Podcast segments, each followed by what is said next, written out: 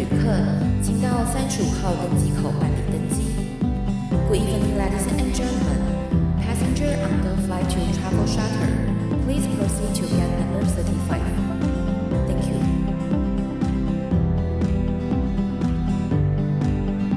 you. 各位贵宾，我们即将起飞，请确实扣好系紧您的安全带，谢谢。Ladies and gentlemen, we are ready for takeoff.Please make sure that your seatbelt is fastened. Thank you.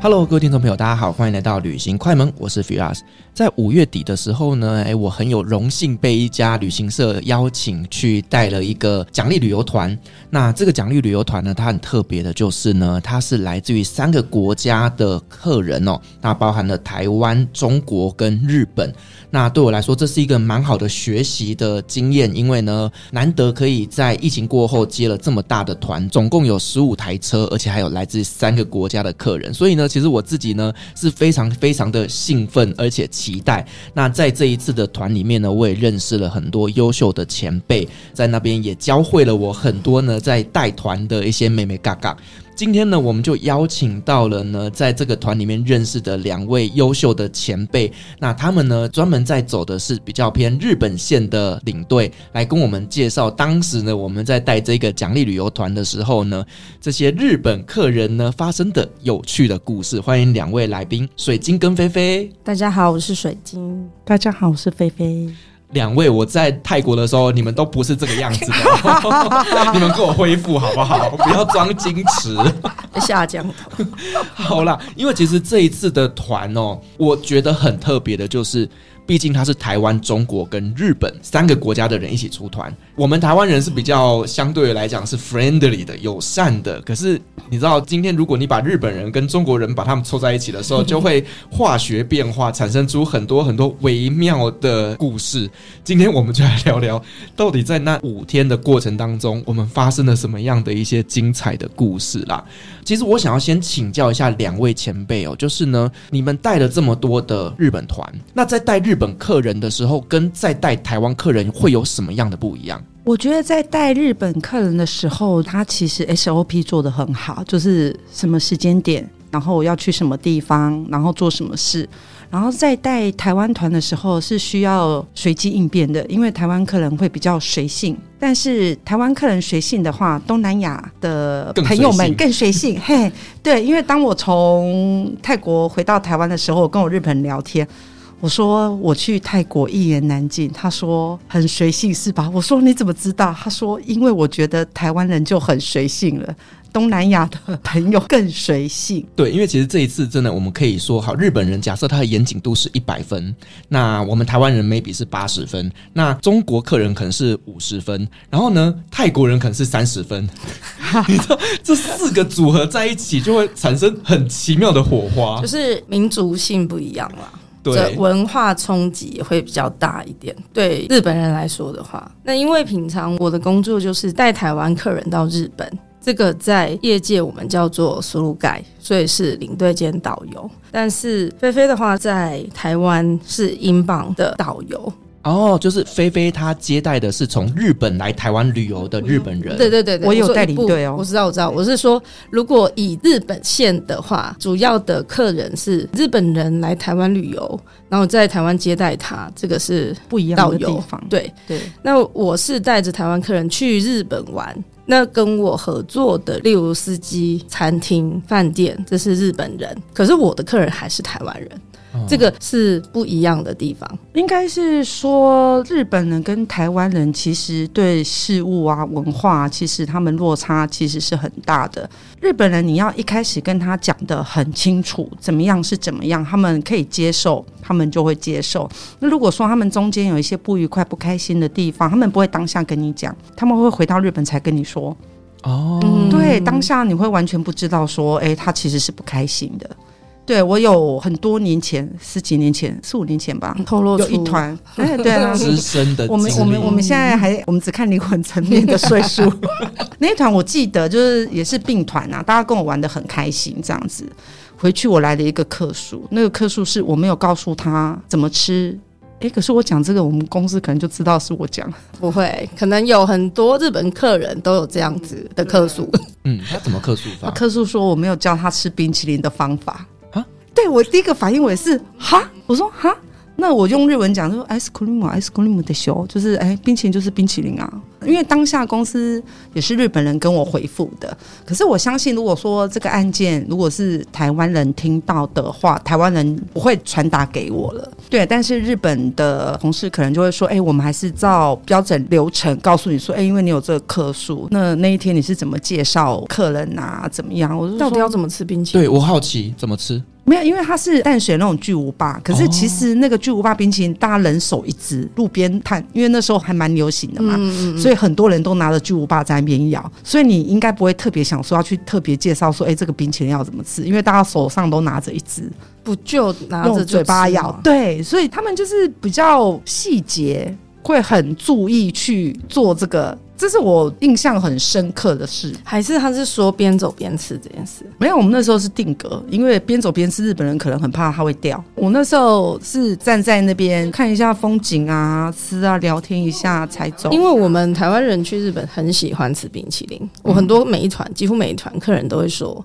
我每一天都要吃冰淇淋，就跟去泰国就是说我每一天都要去按摩一样。但是我就会特别提醒他，日本人吃冰淇淋要站在原地吃，对，要不然会觉得很不礼貌。但是当然因为我们是台湾人，而且我们旅游团时间其实蛮有限的，所以就算大家有一点边走边吃，只要不要真的弄到地上或者是怎么样、嗯、而且不可以带上巴士吃，其他我其实都不太纠正他们，这个是跟台湾比较大不一样的地方。哇，光是连个吃冰淇淋都会有 S O P。 对，突然觉得在日本的心好累。没有，这没有、这个、没有没有，这个应该是比较特别的案例啦，比较特别有趣的事情，我自己觉得还蛮有趣的。因为这个被客诉，因为我很少被客诉的，我对客人超好的。因为你真的是一个非常优秀的前辈才有办法在旅游业做这么久啦。其实这一次在带团的过程当中，我就发现一件我个人觉得蛮有趣的是，例如说我们今天假设集合时间是七点，那我们可能发车时间是七点半，我们一定要提早告诉客人，可能提前半个小时就要开始集合。可是对于日本客人呢，你跟他讲呢六点半就是六点半，他没有再跟你六点半七点才发车，对，就会抱怨说为什么让我等这么久。对，可是这件事情我也是有点疑惑、欸、因为我们在台湾会有写集合时间跟出发时间吗？基本上我带日本客人的时候，我们会说集合出发时间，就是如果说有时候我们会说、欸、集合时间是八点五十五分，出发时间是九点，我们会这样子说。哦，可能就是五分钟的时间。对，就是、欸、我们集合时间是八点五十五分，然后出发时间是九点，请各位贵宾要准时抵达。因为我有参加过日本的 one day tour， 那个 Hotobus， 对， Hotobus Hotobus 的集合时间大概就是十五分钟，如果是早上七点出发，六点四十五大家就会集合。那因为它是要核对你的资料，然后你要排队上车，而且日本人上这种 one day bus 像游览车他们是有座位的，名字跟飞机上一样、哦、固定是在哪个位置。对对对对，你如果要坐在前三排你要加钱，指定座位的费用、哦、所以就不会有像那种台湾客人的习惯，就是到了机场然后要上巴士的时候，大家就会去抢要去坐第一排或第二排，因为导游就会说第一排就是安全性考量，第一排不会坐人，那所有客人就会开始抢，想要抢前面的位置。嗯，他们就是等于对号入座啦。嗯，你看哦，他连 one day bus 你不帮他安排好座位，他就不知道他要坐哪里，就更不要讲刚刚讲到的时间，七点钟出发就是七点钟出发。对，因为我常常在集合的时候就会发现，哎、欸，日本人那一边有一点点小暴动，就可能会抱怨说，为什么让我在那边等这么久？我还不能上车吗？我们还没有要走吗？对，而且他的出发是那个司机把车开走的那种出发。不是上车的那种出发，对，是出发，是我们已经发车的、嗯、开车开走的那种。集合时间不代表出发时间。对，所以这一次我就真的觉得说，嗯，日本人真的是蛮守规矩的。他们好像就是习惯了，我都会说他们从幼稚园开始有内建排队系统跟内建一个时钟，他们真的蛮守规矩的啦。我觉得因为其实当时在发这种备品的时候，其实你就会感觉到就是哎。欸隔壁的客人，他们就会比较暴动啊。你是说海的另外一边的客人吗？对，就对岸的客人，对岸对，他们就会比较骚动，对，骚动。可是日本人，你知道那时候我在发备品的时候啊，有时候因为他那个传过来的顺序不一样的时候，我念到的名字结果是后三个，你知道那个人就会跟我说为什么是他不是我？对，我就觉得说，哎、欸，这个不过只是三十秒的时间。那时候我们在一起的，他就在我旁边，他是要先领钱，因为我们。有一餐自理餐要发钱给客人，他就像一站一站这样，在我前一站的时候有点乱掉，所以我这边是随机的拿了一个钱给客人签收，下一站就去 Vius 那边要 拿, 拿制服制服，结果这个人就是排在不是我前方的，这个人是排在他后面三个的那个人，所以他在喊他的名字的时候他就会往前，然后前面这三个大叔就暴动了，他就觉得你们在搞什么鬼，是立刻生气的问你在搞什么鬼，然后 Vius 就会觉得为什么突然对我生气，这有什么好生气，为什么会生气，哦，对，日本人这样就会生气，因为你知道当下对我来讲无辜，我就是按照顺序嘛，我拿到那个资料上面的名卡是谁，我就念那个名字。对，那当下呢，我就看着对面那一个人，可是他就也没有看我，因为通常叫到名字就会看我嘛，嗯、他也没看我，当时想说，哎，这个人去哪里了？结果是后面三个人他举手，然后就插队过来前面的时候，前面那几个就暴动了，那我就觉得好、哦、无辜哦。而且日本人的生气啊，就是那一种眼神跟整个，你会觉得。整个瞬间空气凝结，那种结冰了，你知道吗？对，就是为什么是他先，为什么他插队，是这种瞬间的那种空气结冰，你这个你会瞬间没有不知道到底要怎么安抚他，因为我觉得好像自己语言上面我不会讲日文，就是如果说是呃对岸的客人他生气的时候，那我至少我还可以用中文去跟他解释，跟他道歉，那安抚他一下。可是日本客人当下我真的是有点手足无措，我说哎，赶快赶快救命！这个就算会日文可能也没办法安抚，这不是语言的问题。嗯、呃，我个人是觉得如果日本人不开心的话，就是我们会先做一些就是。都厉害子就是申し訳ございません，总之先道歉，对，就是不管是不是你的错，对，哦，就是申し訳ございません啊，これについては啊，这样子，这样子。他前面的道歉就是让你生气，让你不开心，我先道歉，跟原因无关。他就有点变成是一个开场白了。对对对，就是一个像开场白，然后他是要先安抚你的情绪。例如说，呃，日本人跟台湾人聊天有一个很大的不一样，就是我们台湾人聊天是你讲完话我才做回复，对。但是我们在跟日本人聊天，你可能讲到一个中段，我就要说啊，そうですね。如果我没有讲。就是表示说我没有认真在听，或是说我对你的话题没有兴趣，所以这有时候会对我们两个可能会有点 confuse， 可能是哎、欸，你讲中文讲一讲，那我就会给你插一下话，你就会觉得哎、欸，怎么那菲菲这没礼貌都给我插话？可是其实不是，因为我们都会还会记得说，哎、欸，日本人讲话我们就啊，そうですね，啊，だよね。然后我就有被台湾朋友说，哎、欸，为什么我讲话没有讲完，你都要一直跟我在那边啊？是哦，是这样子哦，对哦，对对，我们就翻成中文就是是嘛，对，就是、哦、对，会有这种落差，你懂哈？你懂我的感觉。对的时候呢，就是心想说干嘛插我话？对，对朋友的话啦。但如果他也一样是日本挂的或日语系的话，对，就 OK， 他就可以理解，因为这是也是语言上就文化的那个用法是不一样的。对，你如果一直没有回应他的话，他会觉得说，哎、欸，你是不是他内心对他可能也不会讲我，但他内心就会开始猜测。对，日本人真的是心里的那个小剧场也很多，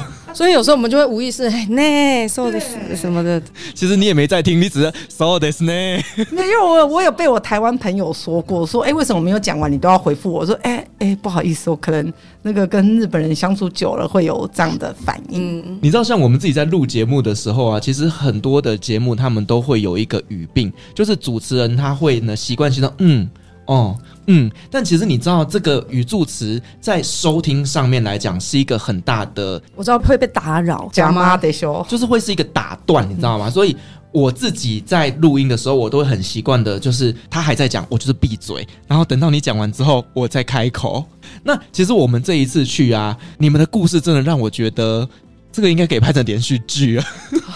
但是事主没有来啊，事主没有来，我们才好聊。好啦，听说姐这一次去就是呢，遇到了当地安排的日本导游，结果她不会讲日文。呃，不是不会讲日文，他可能日文还没有那么熟悉。那因为一开始我不知道嘛，那打招呼什么的都 OK 啊。然后我跟他讲日文，他也是跟我说嗨嗨わかりました。然后后来发现他的わかりました是わかりません。那わかりました就是我知道，わかりません是我不知道，所以我后来我就我有发现说他可能不是很了解我的意思。那我有跟他说，如果你不了解我的意思，你要跟我确认没有关系，因为日语毕竟不是我们的母语，我们母语每个人都不一样，所以讲不会没有关系，讲不好没有关系，重要的是我们可以沟通。嗯，对，我后来我有很重的跟他讲，因为一开始我可能还是有那种日本文化的那个，对对，就是稍微婉转一下说，哎、欸，那其实我们这个可能要，你知道跟日本人工作，觉得说，哎、欸，我们稍微还是要这样子迂回一下，对，婉转。那我后来发现，哎、欸，不行，话都不会讲得很明白，对。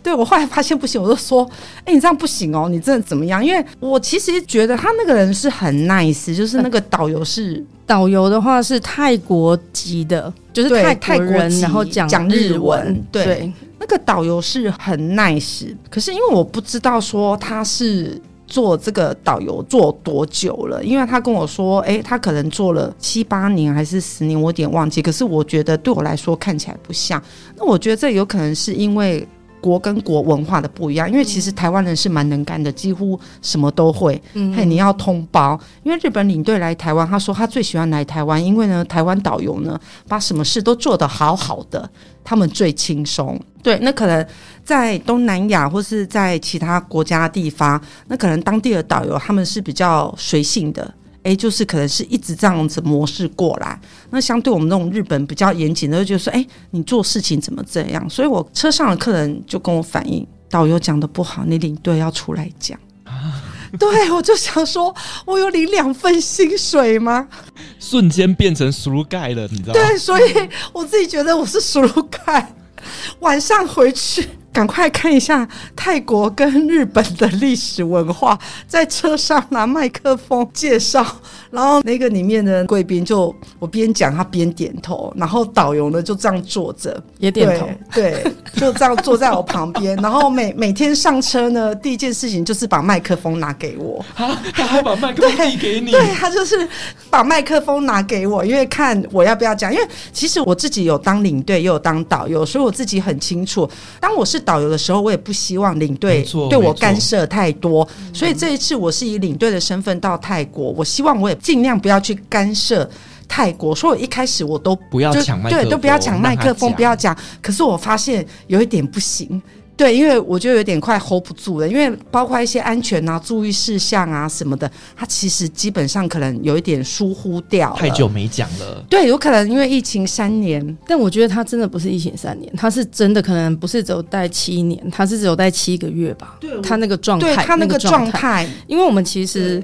一路走来也配合过非常多的导游，我们是领队的身份，我们去到几个国家，好，日本是苏盖，但是我们去到韩国、泰国、埃及、土耳其都会有当地的导游，对，我们会很清楚知道我们的角色，没错。当然客人可能会不清楚，所以他们没有办法确切的区分领队跟导游需要做什么，但我们很清楚，我们当然也不希望说去到人家的地盘你拿麦克风，真的是请猛打吼，对对 对, 对，所以我们会尽量避免，再加上我们又是日本线的，这种事情会更清楚。而且有一些国家他们的观光警察也会特别去看，如果你台湾领队拿麦克风拿太久，其实他们也会上来关心的。嗯，好像是，对啊，有一些国家是这样。所以其实对于我们带团出去的领队来讲，我们很清楚知道我们今天的工作跟角色定位是不要去抢到导游游的工作的。嗯，而且就像每个导游他会有他自己讲故事的铺陈嘛，这要举例的话就跟学校有点像吧，你国文科那么多老师，他历史科那么多老师，你在讲这里人文历史的时候，你会用很多不同面向才去讲，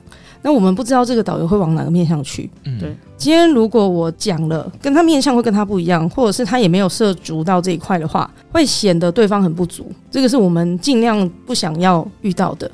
对，因为这有时候不是故意的，但就是对方真的会不开心啊。所以我们会尽量的不要拿麦克风。可是我这一团没有办法，你这团真的是真的没有办法，因为到客人来问我说：“哎、欸，那个菲菲，那个建筑物是什么？”我说：“哦，那个建筑物呢，看起来像是泰国的庙宇，但是请大家记得，我不是导游，我是领队，我不是泰国人哦。”然后大家都在笑。我们可以问一下旁边的泰国人，然后就把麦克风，然后他才麦克风，然后说：“啊，对，那个是泰国的庙，因为就是白色的建筑物啊，嗯、金色的装潢这样。”其实对我们来讲。我们出去是工作，跟客人的角色不一样。即便是餐厅的老板、饭店柜台接待我们的人，包含导游，就算我们只有一面之缘，我们也会把它当作是我们的工作伙伴跟同事。所以我们还是会互相的 cover 一下对方。如果真的有任何状况出现的话，最重要是把团带顺嘛，客人开心。所以这一团的话。好吧，菲菲真的非常用尽心力啦、哦、真的你懂、哦、我觉得你有一个被客人客诉的点是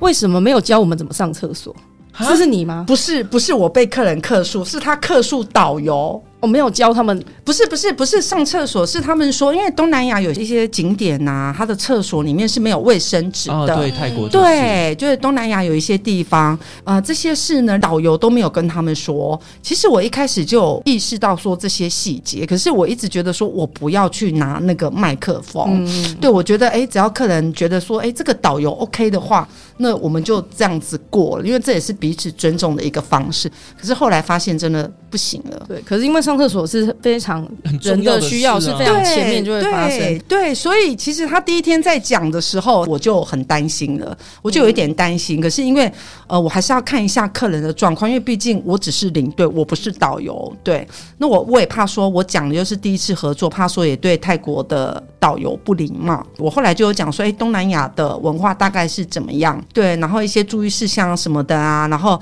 呃、当然是我们上车第一就想说、欸、今天气候大概是几度啊，会不会下雨啊、哦這個、对，日本人很在乎这个，然后那个导游完全都没有讲。对，所以后来第二天开始就每天，然后导游就是都拿麦克风给我，而且日本人会要知道会不会下雨的下一句就问你说我们可以穿凉鞋吗？因为他们是没有穿拖鞋的习惯的一个国家，他就会问你穿凉鞋会不会不礼貌，有没有会去不能穿凉鞋或是拖鞋的地方、啊、有些地方是不能穿凉鞋的。对，可是台湾人的话东南亚、哦、就带个夹脚拖去就好了。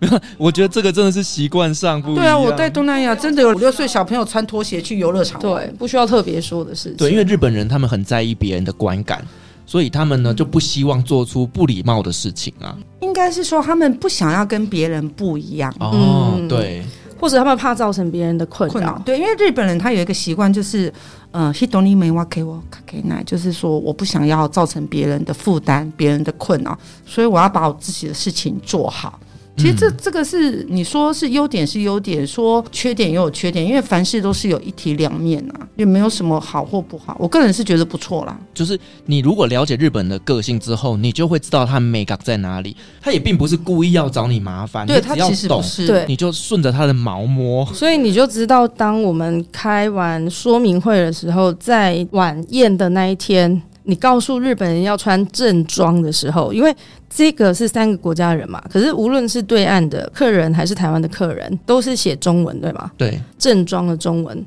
就是晚宴那天穿的。嗯，如果是以官方给我们的就是 Smart Casual。 哦，对， Smart Casual 就是它没有到正式的正装，可是呢它是比较轻松一点的正装，可以这样解释吧。可是你会写在说明会上面，你就是一句话而已啊。对啊，这个东西大家的对于正装这两个字的解读不太一样。对，台湾的话你可能就写轻松优雅的服装，但是不知道为什么在我们拿到了官方给我们资料上面写正装，所以那天我们在开说明会的时候，日本人就问你要多正。对啊，要像你这样正，要多正。然后我就在开会之前我就跟主办方说哎、欸，要多正，真的要讲，因为他下一句就会问你。果不其然就问了。那可能那一天说明会也不是每个人都有来嘛，那我们会习惯在行程开始的时候会写白板，就是注意事项，请大家回来的时候都在服务台这边再看一下。结果那个写白板的妹妹呢真的写正装，因为我那台车是第一台车下来，客人看到正装两个字就整个傻住。可能也相处了两天，他知道正装的定义跟他想的可能会不一样，因为感受到了泰国人这种比较随性的文化两天了之后，他就直接跟我说、欸、你这两个字还是先拿掉，因为另外一台车下来的时候他们就会担心他们的正装是要穿西装打领带，穿西装是基本的，如果你写正装的话，而且一定要领带，那是基本的。我就直接把它擦掉，就直接用英文翻成片假名写了 Smart Casual。 他如果看到这个 Smart Casual 不懂的话，他会私底下问，嗯，这个时候我们可以解释。但你写出了一个字他看得懂的，他就会照他的想法。然后台湾的客人就穿夹脚拖，然后跟一件花衬衫出现，然后日本人穿正装，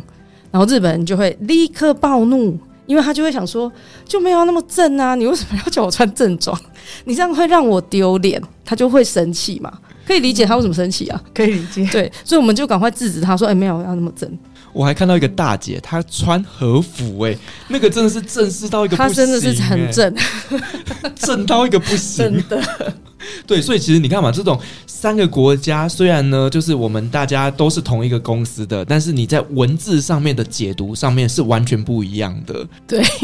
好，另外我发现就是带这样子的讲旅团啊，它其实呢跟我们一般带旅行团很大的不一样，就是呢在于做这种讲旅团它都会有晚宴、哦、大会，那这样子的活动呢，其实领队同时可能还要再负担一些原本不是领队带团这么简单的额外的工作责任。那你们这一次的日本领队其实呢被赋予了很多 extra 的工作量，所以其实呢整个过程当中我都觉得姐辛苦了，可以跟我们分享一下这一段的故事吗？应该是说在接这个案子的时候我不知道会有这些额外的，嗯，在接这个案子的时候我也没有收到说晚会需要上去翻译哦，他有跟我说可能要一些简单的口译，那我是回答说那简单的口译那没有关系，我可以。可是你也知道嘛，我在泰国的时候其实是病重那种，对对对，整个每天吞那个普拿疼，一天吞四颗这样子。因为其实吧，从樱花季开始到立山开山，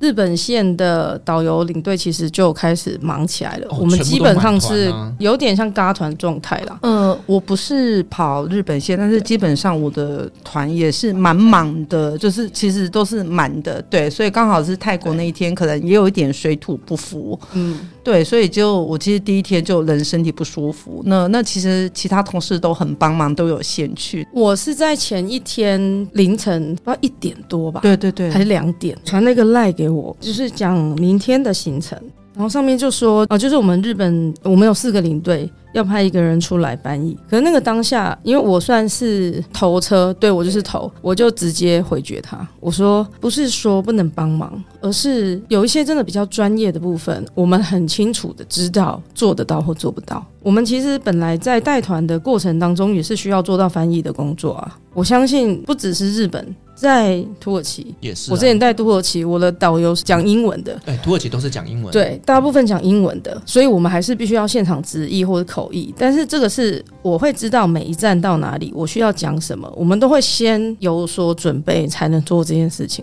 那更不用说如果有时候带到欧洲你会参观酒庄、cheese 工厂、啤酒工厂，你要讲到它的酿造过程或它的历史，我们会先准备才讲。这个东西跟现场直译是两件事情。其实我们工作一开始是领队啦，后来变成导游兼领队，导游兼领队这是我非常意外的事情。对对对，然后后来还兼了翻译。其实坦白说导游领队我自己本身的日文程度就是在可以沟通，我们也在日本住了一段时间，可是就像我们在台湾你连中文都没有办法说的东西，你也不可能直接把它翻成另外一个国家的语言，这种的即时口译我觉得并不是就是非专业的人可以做得到的。尤其是你在凌晨两点半的时候跟我说我明天要出这个东西，我就直接拒绝他。但是因为这个主办很年轻，可能没有什么经验，我我不是说年轻不好哦，我很常跟我底下的孩子们说什么叫履历，履历表上面可以看到的是你的学历跟你的经历，你很年轻代表你的经历很少，那我们的履历就是这两个加起来的东西，那你的经验很少的话很容易出大事。对，经验的部分就是比较没有那么足够，而且他又是第一次把这三个国家的人放在一起，我们其实都可以想象得到隔天发生的情况。因为这间公司的老板是讲英文，所以他同时旁边会有一个人，老板讲完话他会翻译成中文然后再翻译成日文，那他们本来一开始我不知道是不是想说、啊、只要简单翻译一下就好，但是那个当场日本方的工作人员其实就有要求，他希望他讲一句这边就翻一句，逐步翻译。对，不是说我浓缩一下随便讲一下就好，没有啊，他都穿和服来的呢看得出来日本人真的很重视，他就很慎重在对重视这件事情了，更不用说他还本来还叫菲菲说你要在翻译的时候要带着热情，没有，就有一个日本人叫我把气氛炒了，那你知道我 那, 那一天已经是烧香，已经完全没声音了。对，当我翻到那个五年五十年后的展望，我就把麦克风拿给妹妹，悄悄跟她说撑一下，我去一下化妆室，没有，喉咙真的很痛这也不是真的临时，一方面当然身体的方面这是没有办法的事情，那一方面是你突然间要这么做，我觉得是很困难的。那后来也证明了他们根本就有这样的人，不是，应该是说一般人可能会把我们会第二外语想得很轻松，你会第二外语的话你就可以很轻易的翻译，轻易的做事。那很多人也对导游跟领队这个工作有很大的误解，他觉得、欸、导游领队你只是讲讲话带大家出去玩啊，他其实不知道说我们其实要注意很多细节，这细节很多很难去一一的去介绍，因为毕竟是隔行如隔山，所以基本上我遇到像我邻居也跟我说，哦，我好羡慕你，我每天都可以出去玩，我都说哦是哦，就你也可以去考这个证照啊、嗯、对，欢迎加入，欢迎欢迎大家来这样子。对，而且这个工作的话你临场反应一定要快，因为你永远不知道你下一步会遇到什么事情，包括可能哎、欸、车子突然坏掉啊，或者是说、嗯、冷气不良、呃、冷气不良啊，然后客人突然那种是水土不服啊，在半路吐啊，那是要送医院还是送什么的啊，跟客人一起在路边哭。对啊其实我觉得呢，领队这个工作就是呢及时处理问题啦，然后呢让整个的流程是走得很顺畅的。可是呢如果你今天的团呢这种突发状况太多的时候，真的会让人家心很累，然后就好了，我们一起哭好了真的，因为因为我其实接这个工作的话，一开始我也是蛮期待，就是说哎、欸，我好久没有接大团，然后也是可以去泰国，也可以跟其他不同的人合作这样子。可是我没有想到说一来哎、欸，居然就是第一天就身体不舒服、嗯、然后又领队兼导游，晚上我还要看一下泰国跟日本的相关的历史，我是直接车上就去介绍这样子。对，然后还要当口译，然后还要当主持人，对，带动气氛。当我听到那日本人叫我带动气氛，我整个你知道那乌鸦从头上飞过，我真的很想摔麦克风。突然想到那个 Welcome Party 那一天，我们另外一个领队前辈上去翻译，大家知道语言上啊，中文你要把它翻成英文或者是日文，就是其他语言它其实都会有一点点，每个国家语言都有点限制啊。让我们热烈的掌声，然后掌声拍完之后要共度这美好的一晚，翻成日文。日本人拍手就是没有热烈啊，他们拍手不是像我们那样哇哦这种，又不是演唱会。因为日本人呢真的是比较偏冷静一点点的个性，你要他怎么热烈？所以其实那一天在晚宴上我就感觉到，哎，那个很有趣的画面就是中国的客人呢，他们说哇那个被整个气氛带到超级嗨，然后到日本那边就鼓掌，好棒棒。对。大概降了十度左右这个温度。我觉得语言的不了解也有差，因为一方面是他们直接用中文讲，所以中国的贵宾他们可以了解他在讲什么，然后一方面呢你要翻译成日文其实是已经有落差了，加上你没有请真的专业的人员上去，所以、呃、日本人其实他可能有一点 confuse 说哎，这个现在是到哪一个阶段哪一个步骤。而且还有一点是那个时间差，因为自己公司的老板讲英文，然后第一个会翻译成是中文嘛、嗯、因为就是听中文的人占最大数，所以日本人其实已经在第三这个时间差已经在往后推，已经冷掉了。他就是对前面在欢呼的时候，然后我们在讲的时候， 对, 对，那他在欢呼，那其实这时间就落差了。对，然后日本人讲现在发生什么事，现在发生什么事。对，然后他们其实很想知道，那问题是你可能呃拿麦克风讲中文呢，你可能讲完一句呢，我还没翻，你又讲第二句了，然后我就觉得嗯。这个我们不是已经有先稍微先沟通一下先沟通一下怎么沟通是沟通，现场可能对对对，那当然我知道那现场一定是会有一些变化。就像有一次我也是被派去做口译，对，那也是日本的校长，就他临时跟我说他要讲英文，日本人想要讲英文，对，因为他是英文老师。然后我就说呃，可是因为我们公司说这是要中翻日，日翻中这样子。他说可是我觉得我讲英文大家比较听得懂。他只是想要炫耀他的英文吗？没有，那后来我就说好，那没有关系，那可以请校长先给我英文稿吗？嗯，对，先给我英文稿，那因为简单的英文我还可以这样子，但是其实我的日文是比英文好一些。那当然你知道吗，演讲其实都会脱稿，对，呃，那一场子结束之后，我们其实日本通常告别的时候还要稍微致辞。然后很有趣的是，就是日本校长啊跟我说，那等一下呢，是我继续讲英文好呢，还是讲日文好？叫我问台湾的校长。当他这样问我的时候，我已经知道台湾的校长怎么回答了，因为其实这中间我是随时跟在旁边做口译这样子，所以我大概了解校长的个性。校长直接回我说：“有差吗？”反正都是你爱讲啊，校长都没叫他讲台语好啊。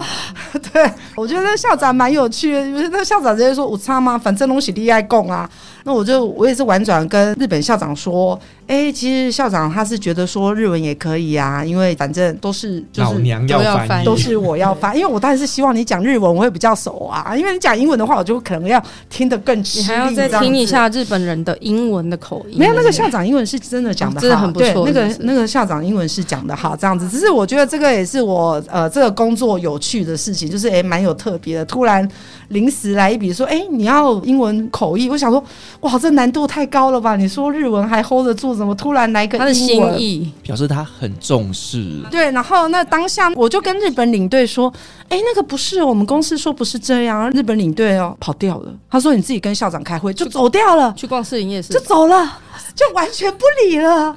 对，你看日本领队多么的潇洒，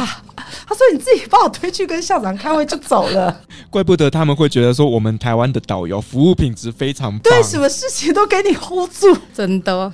姐辛苦了，你不管在台湾要 hold 全部，你连去泰国你也要 hold 全部。没有，那 那, 那一件事情其实真的让我印象深刻，我很惊讶那日本领队就这样走掉，说你自己跟校长开会就快步走开，太潇洒了。好了，其实在这一次的团当中呢，因为我自己是带过几次这种奖励旅行团的时候，我知道就是领队可能会在整个活动过程当中被赋予一些比较特别的活动，像我们男生全部都去干什么的呢？我们全部都去当 bodyguard。 哦，对。我觉得这一家公司他们的一个氛围是蛮蛮热情的，所以呢，那时候这个老板他出现的时候啊，哇，你知道这全场暴动哎、欸，大家都想要去跟老板合照。等等等等，扣掉四台车，是一台车暴动。哦哦，是这样子啊。对，四台车日本人是非常不能理解的，还要再扣掉两台台湾的车。也冷静吗？因为这个老板其实他之前就有来过台湾几次了，所以说呢，台湾的会员们呢，其实对于老板是比较熟悉。可是听说呢，就是他比较没有机会去中国那一边、哦、去参加他们的活动，所以对于很多的会员来讲，这是他们第一次见到他们的老板。所以呢，哇，你知道那个真的是我们互驾互驾互驾的状态。对啊，这一点那个我日本的贵宾有来跟我说，他不理解他们为什么要这样子，为什么要这样子挤啊拍照啊。他说我们在日本的时候我们就乖乖就是哎、欸，拍完一组照片就轮着下一组，这样不是很快吗、嗯、那为什么大家要这样子挤？其实日本人他不太能理解，他们还是会想要拍照，但是他们会排队。对，就是按照顺序这样子。内心非常激动，但是还是会排队。你知道那个时候就是我们被赋予了去保护老板这个任务之后，因为老板永远都是第一桌嘛，那我们呢又要保护老板，所以我们等于是站着保护老板。然后后面的人就开始抱怨我们说可不可以蹲下来，可不可以蹲下来。问题是我们蹲下来我们就挡不住中国的客人啊。所以那时候我真的超级为难，那我就只能半蹲。然后你知道蹲半蹲的半个小时、欸、我真的好累、啊、所以现在是那个领队兼护卫，我觉得是蛮好玩的，真的是蛮有趣的一个经验。毕竟我们从来没有机会去当老板的 bodyguard。 对，所以这件事情我真的是觉得蛮难忘的，而且我会看得到就是说、欸、三个不同国家他们的人对于公司老板的那个崇拜度是完全不一样的。嗯，但真的我想这家公司明年就不会把这三个国家人放在一起，他们已经有讲了。因为在第一天结束的时候，日本代表这边啊就很明确的告诉我，我们接下来的每一个行程跟我们就是吃饭的位置都不要跟中国人在一 起, 在一起。但他会这样讲原因不是歧视中国人，没有没有辱华或是什么，只是他很清楚，因为他是日本代表嘛，他很清楚的知道你如果真的例如 buffet， 你觉得他的日本会员有可能抢赢中国的会员嘛，如果 buffet 的话，所以他们连 buffet 我们都是分成两区，对，一开始就非常专业的这个部分在安排座位上。那当然在这中间他们是同一个公司的会员，一开始我也很难理解，但走两天之后就会清楚了。然后也是有要求说我们日本人几点就是几点，所以我们不需要三十分钟的集合时间，我们时间到我们就可以出发。所以后来我也跟大会沟通这件事情，本来一开始大会也有一点觉得说，为什么日本人这么的拿翘，为什么这么的尊贵，为什么他们不能等，不是他们不能等，因为有一天你记不记得我们要坐船，嗯，然后我们要发手环客人，然后那个船我好像跟日本客人约假设是四点好了，我四点到了我再发手环，然后带他们上车的话，在我的前一台车他找我十五分钟，他在 maybe 三点四十五分集合，我的车都走了他还在发，因为他客人还没下来，所以有可能中国客人他就是要集合三十分钟，对，然后就会跟日本人完全不一样。这个也算是我在带大团的经验里面比较特别的，就是三个国家人在一起，然后一开始大会并没有意识到民族性的不同，但后来他们很清楚的知道了，因为前两天日本人就在爆炸对，因为其实我觉得这一次呢，以旅行社的角度来讲，他们真的是很辛苦，因为三个国家的民族性是完全不一样的，然后再来就是呢，这三个国家的人呢，他们对于一些时间的概念啊，或者是呢去哪里旅行的一个忍受度其实是不太一样的，文化冲击部分，对对对所以我觉得这一次的旅行社其实他们真的是呢辛苦了，所以他们光是要把这三个国家的人弄在一起，其实他们在行程设计上面很多的细节都必须要去设想得很周到。嗯，他们有调整，我觉得对于大家来讲都是一个学习啦。我自己觉得蛮有趣的，因为这也是我是第一次遇到这三个国家的人在一起，真的就是不只是对于旅行社来讲可能对于他们的这一家公司也是第一次的尝试，那、嗯、当然对于我们领队来讲呢，这更是我们第一次跟他们合作嘛，那我觉得大家都是在想办法要把整个任务给顺利的完成，那这中间呢会有很多的突发状况，也都是我们一开始没有设想到的东西，反正最后重点是我们大家都开开心心的回到台湾。最开心的应该是最后一天大会结束，然后所有的领队坐在那边终于可以吃饭，到晚上九点对不对，嗯，然后陆陆续续每个领队都接到电话，哎、欸，我那个护照掉了，哎、欸，我是不是钱包掉了、啊、这个部分，对，我那一车就有客人跟我说他手机不见了，没有错，哎、欸，护照掉了，然后我们找了一轮，后来对事主也没有来，跟摩天轮的事主是同一个事主。然后你讲到摩天轮，你是不是要跟我们讲一下摩天轮是什么故事？我们真的都是有听说啦，好，这个嗯。做梦梦到的啦，好不好真的是好，我们来聊聊你的梦境。对哦，很多欸，我觉得这台车都不是我们两个车，我们有四台车嘛，我相信日本人应该不会听你的 podcast 这台车的人非常有趣，这台车的领队是我一个非常非常熟的朋友，他是以前就是在当 local， 然后后来才回来台湾，然后转当领队，所以他的日文程度跟菲菲差不多，就是真的是非常好的，然后他的导游呢也跟菲菲导游差不多，所以他们两个真的在这两天是比较辛苦。但是他的客人呢在第一天的时候就出了一个事，说行李箱不见了、啊、行李箱不见，这么大的东西啊，已经到饭店了，拿完房卡的行李箱不见了，他就想说嗨，反正怎么样都一定是在这边吧，对，一定是在饭店里啦。对，然后就坚持说他的行李箱是放在某个柜台这样子。那后来找一圈呢，发现他的行李箱根本就是放在非常遥远的地方，就是不知道为什么那行李箱会在那里。然后客人自己也想了一下，说：“哎、欸，对我刚刚好像有去那里上厕所，我就提过去，那我就把它放那里了。”好，这个客人本来第一天就发生这事，因为呢，他的这台车就是你知道都在出这些事，一直在掉东西。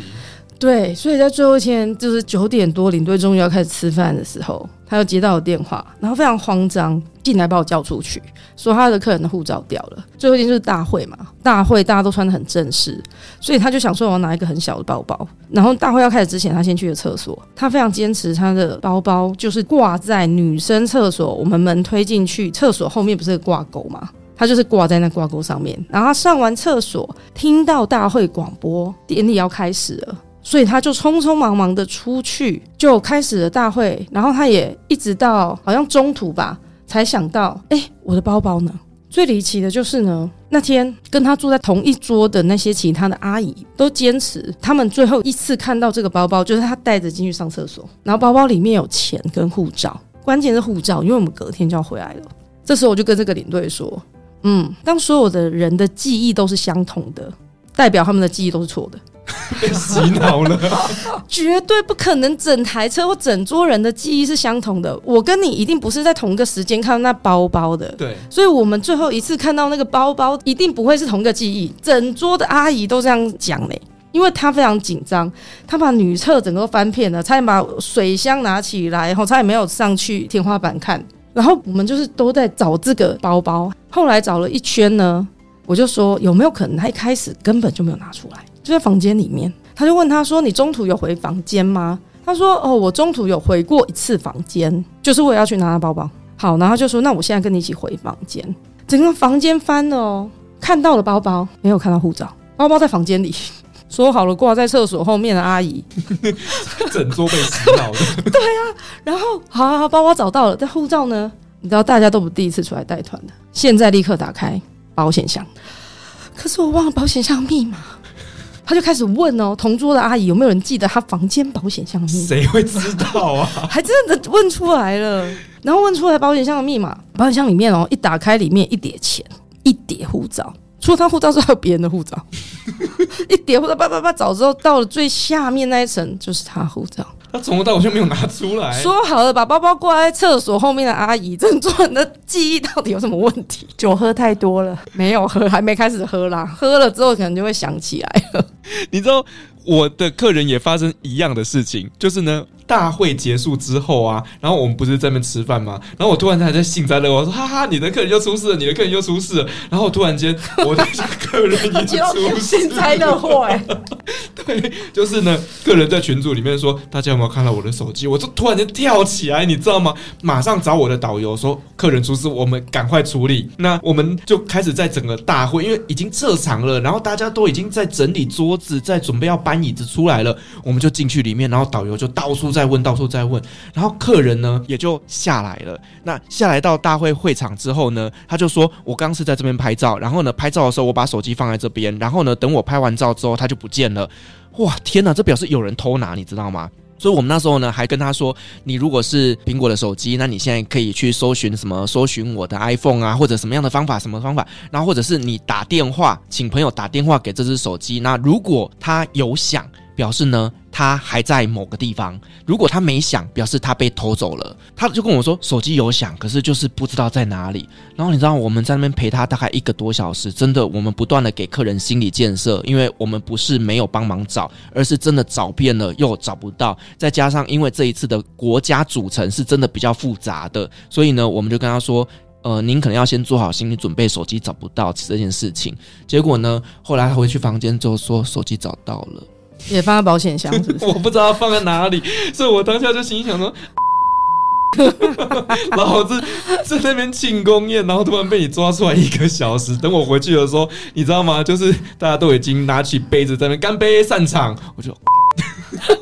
为什么我们后来会进那个阿姨的房间找她的东西跟保险箱，其实那个领队他一开始的时候收到这讯息的时候很紧张，后来发现是那个阿姨，就是那个一开始丢掉行李的那个阿姨，他就知道哦，这阿姨的记忆可能不是正确的，结果整桌的阿姨的记忆都不是正确的。等一下他们那一车有没有外星人他们那一车就是非常有趣非常有趣。所以说他掉了护照之后接着又发生了摩天轮的事情，我不确定是不是同一个，但是呢摩天轮的事情是前一天发生的事情、嗯、我们去夜市的时候，然后那个夜市有一个非常知名的摩天轮，对，夜市应该可以讲吧，提醒大家注意 Asiatique 的摩天轮一百五十块可以做三次。一百五十块吗？对，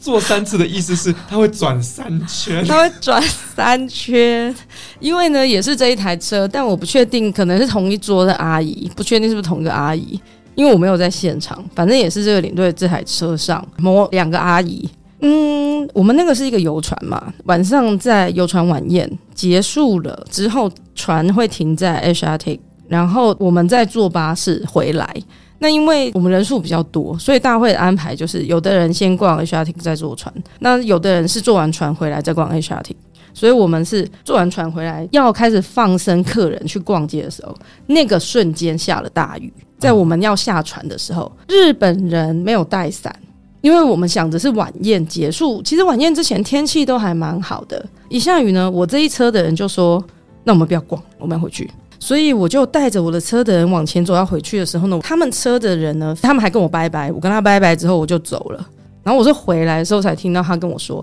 他们让客人开始逛街，然后晚上八点钟吧，集合时间要到的大概前三分钟，有四个阿姨一直没有回来，他怕他们迷路，因为通常日本人不会迟到的。对，因为那个夜市其实它错综复杂，怕它方向感不好就会迷路啊。对，然后就在那边等的时候呢，突然就有两个阿姨非常慌张的跑过来，就说我们有两个人现在在那个摩天轮上面卡住，摩天轮不动了，不动了，所以他们可能还要再一点时间。他是因为怕迟到而来跟他说、哦、对, 对我没有办法，因为他们两个卡在上面。那当然领队就会心想说啊，没关系啊，等他动了之后总会下来吧，所以就没关系没关系，那我就让导游先带着往停车场方向，那我在这里等你们，因为我也怕说我离开之后你等下下来找不到人，找不到会慌张。对对，所以他就在那等说好，那等他动了之后下来差不多十分钟吧。然后就在那等的时候呢，就看他摩天轮哎动了，因为确实刚刚看到他是停住的状态，然后动了之后他想说好，那应该快来了。等了十分钟怎么人还没来，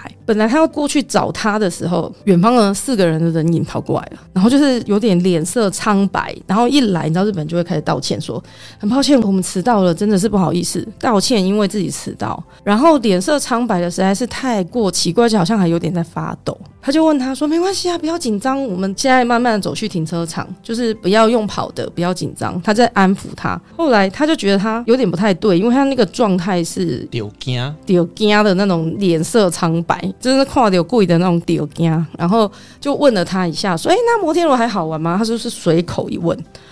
阿姨差点没有哭出来。阿姨说哇，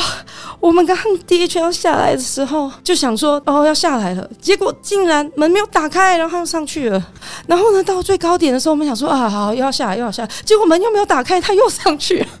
然后我就太紧张，然后他就一直拍，他说我们一直拍那个门说赶快放我出去，但是可以再哭大赛可以放我出去。阿姨就非常的激动拍那个门，然后底下的工作人员可能也发现他们很慌张。在下来第三圈的时候门终于打开了，他们就是飞也似的逃出。后来我们才从另外一个泰国领队的口中得知，原来这个摩天轮就是一百五十块可以做三次的样子啊，我不确定它到底是多少钱。所以那个摩天轮重新启动之后它又转了三圈，它是重新启动之后又转了三圈，所以在第三圈的时候阿姨被放下来了。我觉得这个阿姨大概一辈子都不会再去在东南亚都不会再坐这个摩天轮了吧？惊拢惊死！受到非常多的惊吓呢。这是日本人来到泰国的话，而且因为那时候下雨，你知道吗？下雨八点，然后所有的灯都关暗了，然后所有的车基本上都走了，因为我们就大概约八点多，你就在摩天轮上面看所有人都往停车场方向走，然后你在上面。他吓死了啊！停住！我真的吓歪哎、欸！所以其实这一次的旅行哦，对于日本人来讲也是一个很大的考验啦。嗯，但他们还蛮喜欢泰国。如果真的是以统计来看的话，日本人去泰国的旅游在疫情之后也是很多啊。是，其实现在全世界的人都很喜欢去泰国玩啦。哦，对。哇，我觉得刚刚听了这个日本阿姨的故事，真的会觉得说啊，日本人喜欢什么东西都是呢，在他能够掌握的范围内，不要有太多的意外。所以你看这个摩天轮转了三圈可以把它吓个半死，嗯，大家要记得 Asiatique 就是一百五十三次，对，下次去玩的时候不用紧张，因为它会转三圈。对，好，那我觉得今天呢真的很高兴邀请到了水晶跟菲菲来跟我们分享了这一次我们在泰国旅行团的一些故事，那也让我们知道就是说其实日本人他们呢在旅行的过程当中他们在意的美感，以及呢当我们今天不同的国家族群混合在一起的时候会产生什么样的化学效应。好，再一次感谢两位的精彩分享，同时也感谢所有听众今天的陪伴。如果您喜欢我们的节目的话呢，别忘记给我们五星好评加分享哦。另外呢，我们在 F B 是有旅行快门候机室的社团，针对今天这期节目你有任何想分享的都可以在上面留言，所有的留言都是我亲自回复的哦。旅行快门，我们下集再见，拜拜拜拜拜拜，谢谢各位贵宾，我们的班机已经抵达，感谢您今天的搭乘。旅行快门每周三周五与您在空中相会，祝您有个美好的夜晚，晚安。